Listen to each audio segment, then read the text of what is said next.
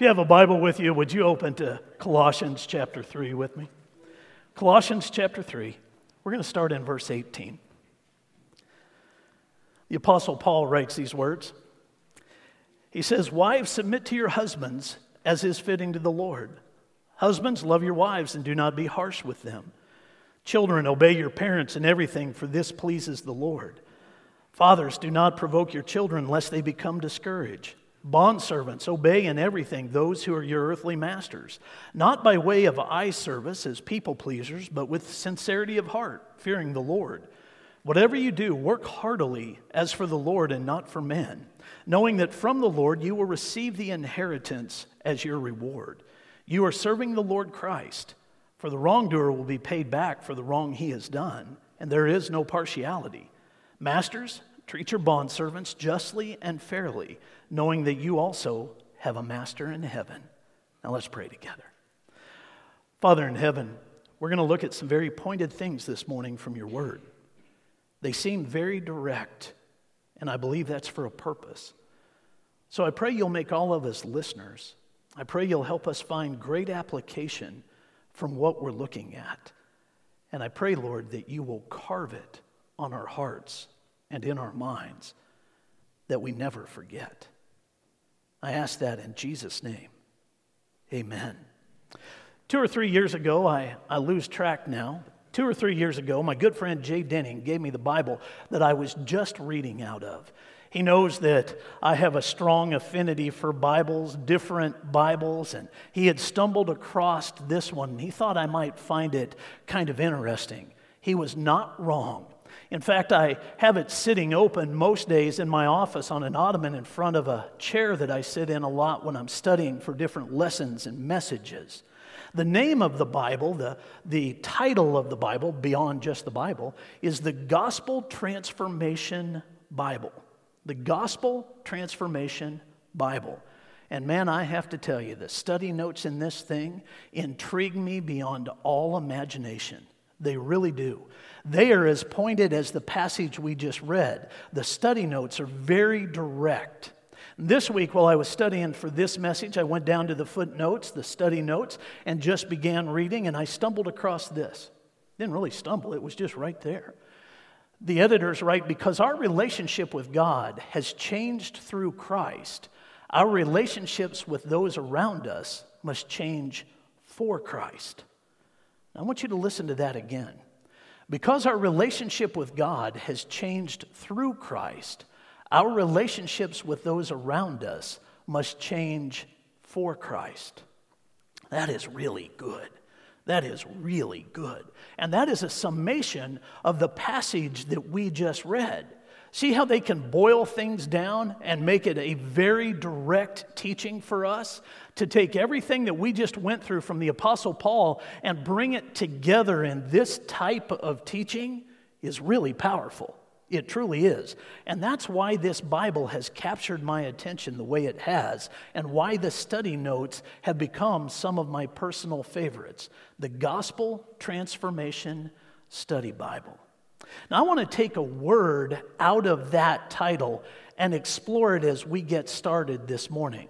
The word is transformation. It's a powerful one within Christianity. The word transformation gets used a lot, but it also gets overlooked a lot. So, if you would, put a pin in Colossians chapter 3 and join me in the book of Second Corinthians. Second Corinthians chapter 5 Verse 17. This is the Apostle Paul's way of describing transformation. 2 Corinthians chapter 5, verse 17. Therefore, if anyone is in Christ, he is a new creation. The old has passed away. Behold, the new has come. That's transformation. The old is gone, the new has come. Within Christianity, when we use this word transformation that you see up on the screen, a lot of times we tie it to the verse that we just read, 2 Corinthians chapter 5, verse 17. But unless you really decide that you're going to explore the idea, the concept of transformation, you probably will never get to the heart of what it really means. So I want to show you a good way of thinking about it outside of Scripture. Here it is. Transformation is simply an extreme radical change. Now, if we apply that to what the editors of the Gospel Transformation Study Bible were saying, it really boils down to this We have been changed internally by Jesus. There needs to be an external display of that. It needs to be obvious externally. If internally we have been changed, it ought to be visible. That's really a way of looking at it. It should change everything within us. When we study transformation in Scripture, when we study transformation within Christianity, we will find out that there are at least four different areas of our life that God seeks to transform. I want to show you all four of these this morning with scripture that will back each one up because I don't want you just to believe me. I want you to believe God's word. So, walk through these with me real quick. Number one, Jesus transforms our desires. Now, I listed some other scripture up for you, but we're just going to take Galatians chapter 5, verse 24, where Paul writes, And those who belong to Christ Jesus have crucified the flesh with its passions and desires. God changes our desires, the things that are deep within us. The Lord changes those things. That's part of the transformation which means now we desire the things of heaven, not just the things of this earth. We desire the things of God, not just the things that we want. It changes everything. But God also transforms our minds. This is from Romans chapter 12, verse 2. Do not be conformed to this world, but be transformed by the renewal of your mind, that by testing you may discern what is the will of God, what is good and acceptable and perfect. When that happens, that type of transformation happens, we can begin to understand what Jesus means when he says, You may ask for anything in my name, and I'll give it to you. It's because our minds have been so transformed and our desires have been so transformed that we're asking for the things that are in accordance with relationship with Him. We're asking things of God that fit in the realm of godly. And so, those are the things that the Lord longs to answer for us and provide for us. Until that transformation has happened, there is some confusion within our prayer life. Can I really just ask God for anything and God will give it to me? Lord, I want a million bucks.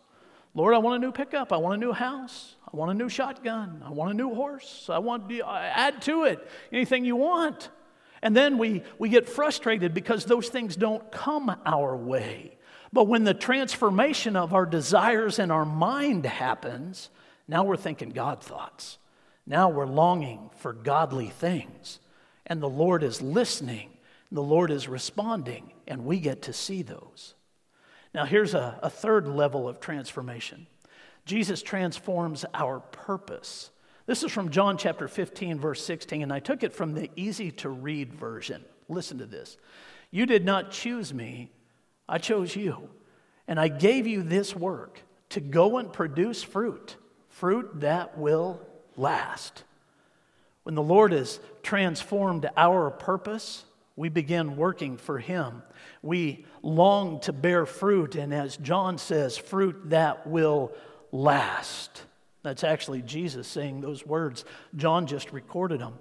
We are longing to bear fruit that is eternal, that has an impact, that changes other people's lives as our lives have been changed.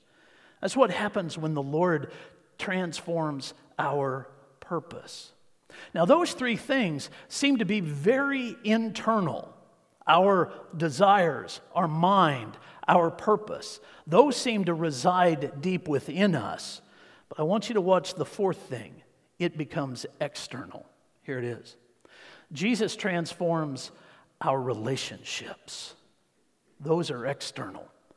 And that is tied closely to the passage that we just read from Colossians chapter 3 and 4 our relationships get changed. Now, a lot of times we just want to believe that transformation is only internal, but the Bible teaches us in places like Colossians 3 and 4 that now it begins to spill out of us. It becomes external, it becomes visible. And in Colossians chapter 3, the passage that we just read, it seems like the Apostle Paul is firing off a list of things almost like bullet points. Did you catch that? Look again at Colossians chapter 3. Wives, submit to your husbands as is fitting to the Lord. Husbands, love your wives and do not be harsh with them. Children, obey your parents in everything, for this pleases the Lord. Fathers, do not provoke your children, lest they become discouraged. Four things that come very fast, each one of them, interestingly, having to do with our homes. The home being the, the most important place for all of us. But what you may not realize is that the home is also the very first institution that God created. After the seven days of creation that we read about in Genesis chapter 1, we find out that God created the institution of family, home and family. Do you realize that? It's the first act of creation after creation. Just let that soak in for a second. I'll show it to you if you want to see it. Join me in Genesis chapter 2. Genesis chapter 2. God's created Adam and he's created all the animals and he's looked upon all of creation and he said it is good and in certain portions of it it is very good. He's brought all of the animals before Adam. He said, I, I want to find a helper suitable for him. Well, none of the animals were suitable for him. So we read this in verse 18, chapter 2, verse 18. Then God said, It is not good that man should be alone. I will make him a helper fit for him. And God created Eve. And in verse 24 of the same chapter, then God goes on to say, Therefore a man shall leave his father and mother and hold fast to his wife, and they shall become one flesh. And the institution of family was born. It's very important to God. Very important to God. And once we have experienced transformation, once we have experienced the sanctifying work of the Spirit in our lives, our families should reflect that change. So in Colossians chapter 2, we get to see how Paul says it should happen, and he's pretty matter of fact about it. Just one, two, three, four. This is the way it should be. Now, it's interesting to me the way Paul writes, and I hope it is for you as well. There is not much explanation for each of those statements, at least not in Colossians chapter 3. If we go to Ephesians chapter 5, we can find a little bit more of a conversation from him about these things that he writes about to the church in Colossae. But for this church, a group of people that he's never going to meet personally, and he's not going to have opportunity personally to develop the idea much deeper, he just sends out these four bullet points and just lets them rest there. Wives, husbands, children, parents. Now think about these things. And then he moves on. It may very well be that the Apostle Paul did that because he was familiar through his Jewish faith with some writing that would further explain these things. And now, what we don't know, because we are not familiar through Judaism with the Old Testament, is that what really Paul did was create a map for another passage of Scripture in the Old Testament.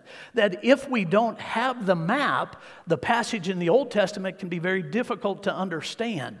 But with the map, it makes perfect sense. So we get a map in the New Testament to help us understand a great teaching in the Old Testament. Let me show you what I'm talking about. We're going to go back to Psalm 127 and 128. Together, these two Psalms only have 11 verses, but man, oh man, are they ever powerful in the realm of marriage and family. They are really powerful. Now, I first stumbled across these 34, 35 years ago before Tina and I were married. Once we knew that we were on a path to get married, we started reading everything that we could possibly read on the subject. We grabbed every book we could find, we grabbed magazine articles. We were trying to absorb as much as we possibly could to help build the foundation that our marriage and our family would sit upon. One of the books that we got a hold of was written by Charles Swindoll, titled Strengthening Your Grip Swindoll wrote it in 1982. We got married in 1989, and so it wasn't a, a, long span between those. And we started dating in 1987, so it really was not a long span. Swindoll's book, Strengthening Your Grip, was floating around all the time. And I vividly remember reading about Psalm 127 and 28 from that book at that time. And it helped me understand a great deal about marriage and family particularly marriage. Now, let me show them to you. And at first, you may say, I'm not sure where Phil's going. Well, you just hang with me. This is Psalm 127, verse 1. Unless the Lord builds the house, those who build it labor in vain. Unless the Lord watches over the city, the watchman stays awake in vain. It is in vain that you rise up early and go, to, go late to rest, eating the bread of anxious toil for he gives to his beloved sleep. Behold, children are a heritage from the Lord, the fruit of the womb, the fruit of the womb, a reward. Like arrows in the hand of a warrior are the children of one's youth. Blessed is the man who fills his quiver with them. He shall not be put to shame when he speaks with his enemies in the gate. Blessed is everyone, this is chapter 128. Blessed is everyone who fears the Lord, who walks in his ways. You shall eat the fruit of the labor of your hands. You shall be blessed, and it shall be well with you. Your wife will be like a fruitful vine within your house. Your children will be like olive shoots around your table. Behold, thus shall the man be blessed who fears the Lord. The Lord bless you from Zion. May you see the prosperity of Jerusalem all the days of your life. May you see your children's children. Peace be upon Israel. Now, Solomon wrote those words. A lot of time we attribute the Psalms to David, but David wasn't the only psalmist. And in this particular case, Solomon is the author of these two Psalms. Wisest man to ever live. He had a, a thousand wives, so he knows some of what he's writing about. He prolifically had children, so he, he has to have some wisdom. And that wisdom came from God, and he wrote these two chapters that we might be able to learn from them. Swindoll, back in 1982, in writing Strengthening Your Grip, said that what we really have in these two Psalms are the four seasons of marriage. The four seasons of marriage. Did you catch those? If you didn't, here they are up on the screen. Once you see it, you can't unsee it. Stage one the early years from marriage to the birth of the first child. That's Psalm 127, verses 1 and 2. When you read it in light of that, you'll see that he's talking to people that have just gotten together and they are chasing money, they're chasing security, they're working as hard as they possibly can, toiling until late into the night. And Solomon says, Don't get it all messed up. You're, you're not seeing this the right way. Sleep is a gift from God. Make sure that you don't ignore that. Slow down and build things the right way, he teaches them. The exuberance of youth had them chasing everything. So Solomon says, push the brakes a little bit. Then he goes into season two, the birth of the children. That's Psalm 127, verses 3 through 5. He talks about the blessing as children begin to come into the family. And then stage three training, loving, disciplining, and ultimately releasing the children. Psalm 128, verses 1 through 3. So there's that third stage, those teenage years until you release your kids and you send them out into the world that you have trained them up for. And then there's stage four, the blessing of going back to just husband and wife. Psalm 128, verses 4 through 6. See what I mean? Once you see it, you can't unsee it. But here's this complicated passage in the Old Testament that even once we see the four stages, can still leave us saying, well, how do we accomplish what Solomon is talking about? Because he's saying if we raise our children right, they will be a blessing to the community we live in when he calls out Jerusalem. That's what he's saying. There will be peace in Jerusalem if we do this the right way. He goes on to say that when there's peace in our local community, there will be peace in our entire nation. He says, the peace of Israel, or peace be upon Israel at the end of it. So, if there is peace in the family, there will be peace in the community. And if there is peace in the community, there will be peace in the nation. That's really what Solomon's teaching. So, we find ourselves saying, How do we do that? That's the map. That is the map of Colossians chapter 3 and 4. When we lay that map, those bullet points that Paul just fired off so fast, when we lay those over these two chapters, begins to make sense. Wives, husbands, children, parents. Just do these things. Don't argue about them. Don't question them. Just do these things, and you will experience this. Interestingly enough, this issue of peace in the community, Jerusalem, peace in the nation, Israel. In 1982, Charles Swindoll published a, a, whole bunch in this book, Strengthening Your Grip, a whole bunch of statistics about the course, the trajectory that families in the United States of America were on. The experts who put together all of this research said that it would only take 20 years 20 years from 1982 that if we shifted away from the biblical teaching for us to see the disintegration of peace in the cities and peace in the nation. 20 years if we didn't do it right. 1982, 20 years. 2002 would have been the end of those 20 years.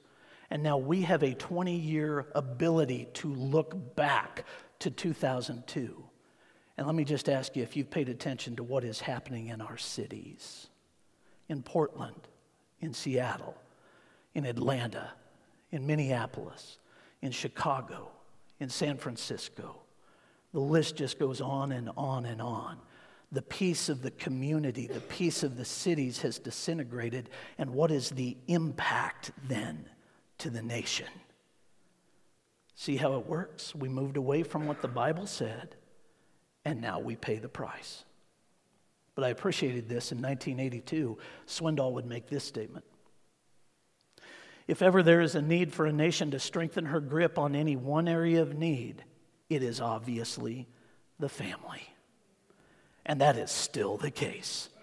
That is still the case. If we want to change the course that we seem to be on, it will change not at the national level, not at the community level. It will change by investing in the family.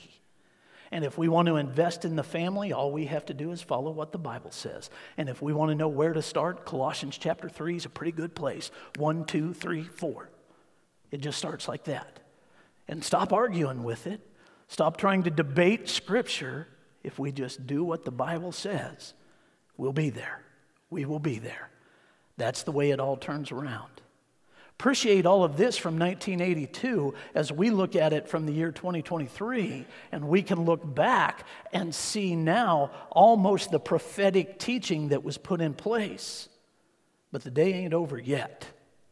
So we invest in the family and we do what Scripture says. So that's part of this external transformation. It becomes visible within the home. But did you catch as we went through that that that is not the only thing the Apostle Paul called out? Did you catch that? Let's go back. Colossians chapter 3. The reason that I would ask you twice if you caught that is we tend to overlook this next part. I'm going to pick up verse 22. Bondservants, obey in everything those who are your earthly masters, not by way of eye service as people pleasers, but with sincerity of heart fearing the Lord. Whatever you do, work heartily as for the Lord and not for men, knowing that from the Lord you will receive the inheritance as your reward. You are serving the Lord Christ, for the wrongdoer will be paid back for the wrong he has done, and there is no partiality. Masters, treat your bondservants justly and fairly, knowing that you also have a master in heaven.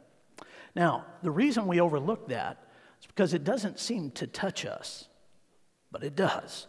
There is great application in this. Let's start with the elephant in the passage, the slavery side of it. It is written to slaves and masters. Bondservants were slaves just like slaves were slaves. The only difference is bondservants entered the relationship willingly, slaves were conscripted. So there's a difference only within how you got into the relationship. There were 60 million slaves during the time that Paul wrote this passage. 60 million slaves through all of the region. So there's a reason that he pointedly addressed this issue.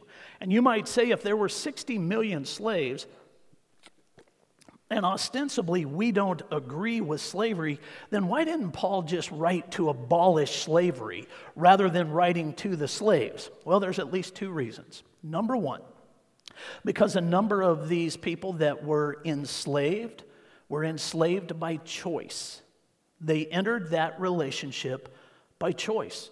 Many of them were highly educated, very prominent people. They were entrusted with their master's household, even educating their children. They were given great responsibility, and they entered the relationship by choice.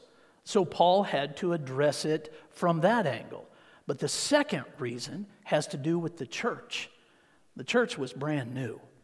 And if the church had mired itself in trying to change culture from the outside by addressing things like slavery and the fact that it was wrong, Paul would teach in the book of Second Corinthians to all slaves, whether they were bond servants or conscripted slaves, if they could get their freedom, get it. Freedom mattered. But if the early church had got up on a soapbox and said, slavery is wrong, slavery is wrong, slavery is wrong, they would have been seen as nothing but culturally rebellious, trying to push against the tide of the time, and would not have had a voice. So Paul didn't do that. It's a reminder that the church must always keep the main thing the main thing. And the main thing was the spreading of the gospel and the transforming power of it. It was not, the main thing was not political statements to try to change the course of a culture. That would happen from small movements like families changing the culture. It would not be from the pulpit speaking out against all of these things that the church might randomly or willy nilly choose to be right or wrong. So Paul wrote to the slaves and to the masters. He didn't want to change the course of the church, derail the mission and the vision of the church. He wanted to say we have to stay focused. And by staying focused, we have to speak Jesus. And we have to speak transformation through Jesus. So, slaves, obey your earthly masters. Masters, treat your slaves right. That's how he came at it. Here's the application. We may not look at it from the lens of slavery, but folks, if you're employed, there is application. If you're an employer, there is application. If you are working for someone, then do it the right way, representing Christ. If you have people working for you, then treat them the right way. You treat them in a way that honors the Lord. See the application? Don't skip over it. Don't skip over it believing that it doesn't mean anything to us because we don't battle slavery like this. You pay close attention to it. A lot of it is tied together with a neat bow, starting in verse 23. Whatever you do, work heartily as for the Lord and not for men, knowing from the Lord you will receive the inheritance as your reward. You are serving the Lord Christ. So you always keep that perspective in mind. You always keep that in mind. I'm doing this for the Lord. This is an extension of my faith. This is an extension of who I am in Christ. So I will reflect him externally in the workplace. And now all of a sudden, I have the opportunity to speak Jesus, to share who he is, because I carry with me a different attitude.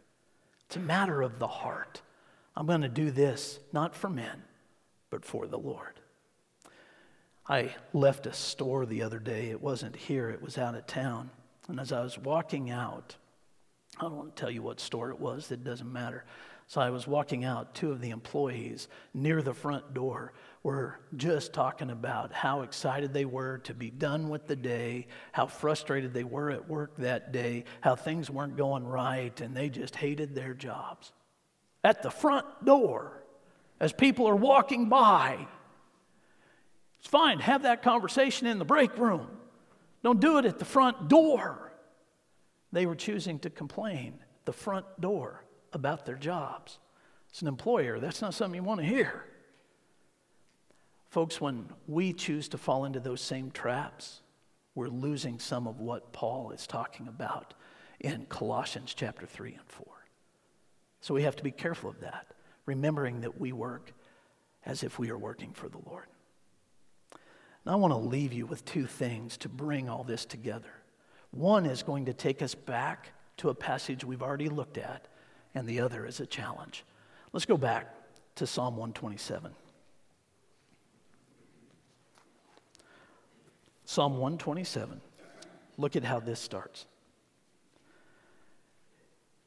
Unless the Lord builds the house, those who build it labor in vain.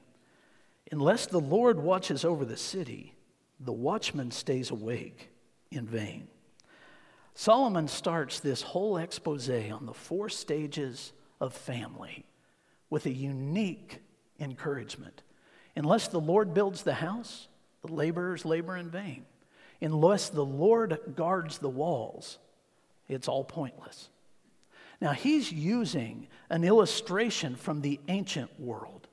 In the ancient world, when they would come into a new area and they were going to build a city, or maybe they were coming back to an area that had been embattled and they were going to rebuild a city, the first thing they would do is build the wall around that area, and then they would put guards on that wall.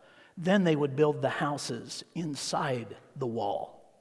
So Paul's saying, here's the deal unless the Lord is building the house, it's all pointless. It is all pointless. Let God be the architect and the builder because anything else is in vain. But he doesn't leave it there. Solomon doesn't leave it there. Solomon says, but you need to make sure that it is God that's on the wall protecting the house and protecting the builders. Because without it, the attacks are too much. The attacks are too much. So you make sure God is on your wall. And then he goes into this expose of the family. We have to apply that ourselves, understanding that if God isn't building our house, the foundation won't be strong enough, the wall won't be strong enough. And if God's not on the wall guarding the city, and here's the way that works if it isn't the Word of God guarding all that is going on, it's all in vain. So just do what the Bible says. Let God and His Word guard and guide, and let Him build the house. Now, here's my challenge to go with that. We have to, on a regular basis, take a look at the transformation that has happened within us because it is easy to get to a certain place in transformation and then go backwards. And then we push back up against it again and then we go backwards. So there is a place, a healthy place for evaluation. This morning, I want to ask you, I want to encourage you, invite you, if you will, to evaluate four areas of your life your desires, your mind, your thoughts, your purpose, and your relationships. And ask yourself, how are you doing in allowing God to transform those things? Is the old gone so that the new has found a home? Or have you gotten close and then slid backwards? Maybe you haven't even started the process. So we have to evaluate all four of them our desires, our mind, our purpose, and our relationships. This morning, as we close out our service, I want you to know that we have people that will pray with you through that evaluation process, people that will continue praying for you. Maybe you look at some of them now and you know that you need to do some work there, and you need somebody that will pray with you for the strength to do that.